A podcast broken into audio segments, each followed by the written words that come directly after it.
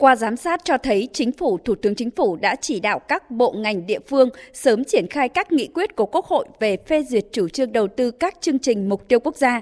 Mặc dù khối lượng văn bản về quản lý hướng dẫn thực hiện 3 chương trình mà Trung ương phải ban hành là rất lớn, trên 70 văn bản, nhưng đến nay chính phủ các bộ ngành đã cơ bản hoàn thành, làm căn cứ để các địa phương cụ thể hóa và triển khai thực hiện.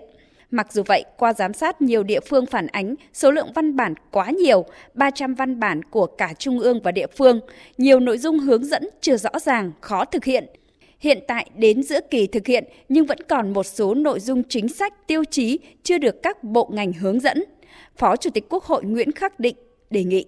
Trong 3 chương trình này gần 300 văn bản, chính phủ các bộ 73 cái, các địa phương hàng trăm văn bản. Tại sao phải nhiều văn bản như thế? Trong khi chỉ có một chương trình là mới, hai chương trình là cũ từ mấy nhiệm kỳ rồi. Thế tại sao bây giờ vẫn cứ phải nhiều văn bản như vậy? Qua giám sát cũng phải làm rõ một cái tình trạng đùn đẩy né tránh trách nhiệm để chậm công việc, cản trở việc thực hiện nhiệm vụ phát triển kinh tế xã hội, giải quyết công việc của dân của doanh nghiệp. Điểm đáng chú ý qua giám sát cho thấy nguồn vốn đầu tư phát triển ngân sách trung ương phân bổ chậm, quý 2 năm ngoái mới được giao, chưa có cơ chế giao kế hoạch vốn sự nghiệp, nguồn ngân sách nhà nước giai đoạn 5 năm cho các chương trình mục tiêu quốc gia.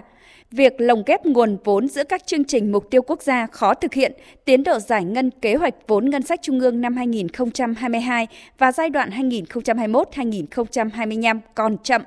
Việc giao các tỉnh chủ động cân đối nguồn ngân sách địa phương và huy động các nguồn lực hợp pháp để thực hiện mục tiêu đạt chuẩn nông thôn mới nâng cao và nông thôn mới kiểu mẫu là rất khó khăn, nhất là đối với những tỉnh nghèo. Chủ tịch Quốc hội Vương Đình Huệ đề nghị làm rõ trách nhiệm của các bộ ngành trong việc chậm giải ngân ba chương trình mục tiêu quốc gia dẫn đến lãng phí về nguồn lực. Giám sát này phải trả lời được những câu hỏi. Vì sao nó lại chậm? Vì sao nó lại vướng mắc? Các điểm nghẽn nó là ở đâu? Và cái việc tháo gỡ như thế nào? Ba cái chương trình tồn đọng mấy trăm cái nội dung. Ban hành nghị định 28, sau đó sửa 27. Thì bây giờ trách nhiệm của các bộ ngành ở đây thế nào? Mà để xảy ra cái tình trạng đấy. Vì sao lại giải ngân chậm? Vốn sự nghiệp lại còn chậm hơn vốn đầu tư. Thế là, là làm sao? Để này cũng lãng phí rất là ghê gớm.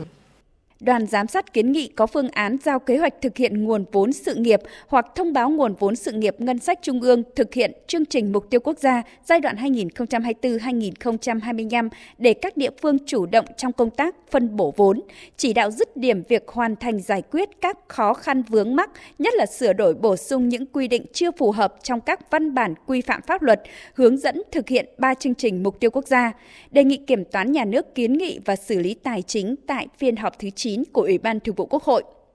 Cũng trong chiều nay, Ủy ban Thường vụ Quốc hội cho ý kiến vào kế hoạch chi tiết và đề cương các báo cáo giám sát chuyên đề việc thực hiện chính sách pháp luật về quản lý thị trường bất động sản và phát triển nhà ở xã hội từ năm 2015 đến hết năm 2023 dự kiến tổ chức giám sát trực tiếp tại 8 bộ ngành và 12 địa phương.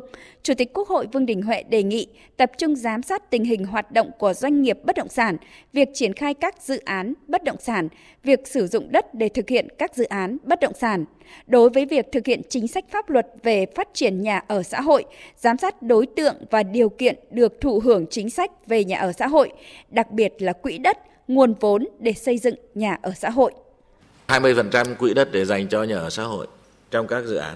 Thì trước đây là nói rất rõ mà 20% nếu mà anh làm tập trung không trả lại bằng quỹ đất thì anh trả bằng tiền để nộp cho ngân sách của địa phương người ta tập trung vào người ta lo nhà ở xã hội cho người ta. Riêng cái chính sách nhà ở xã hội bây giờ hiện nay cũng rất phức tạp. Làm nhà ở xã hội mà lại chỉ để bán giá thấp ấy thì cuối cùng là bao nhiêu người ta mua sau đó là người ta lại bán lại anh có kiểm soát được không? Anh kiểm soát được vòng đầu thôi, vòng thứ hai không kiểm soát được. Thì trục lợi với chính sách thì ta chắc chắn là hiện hữu.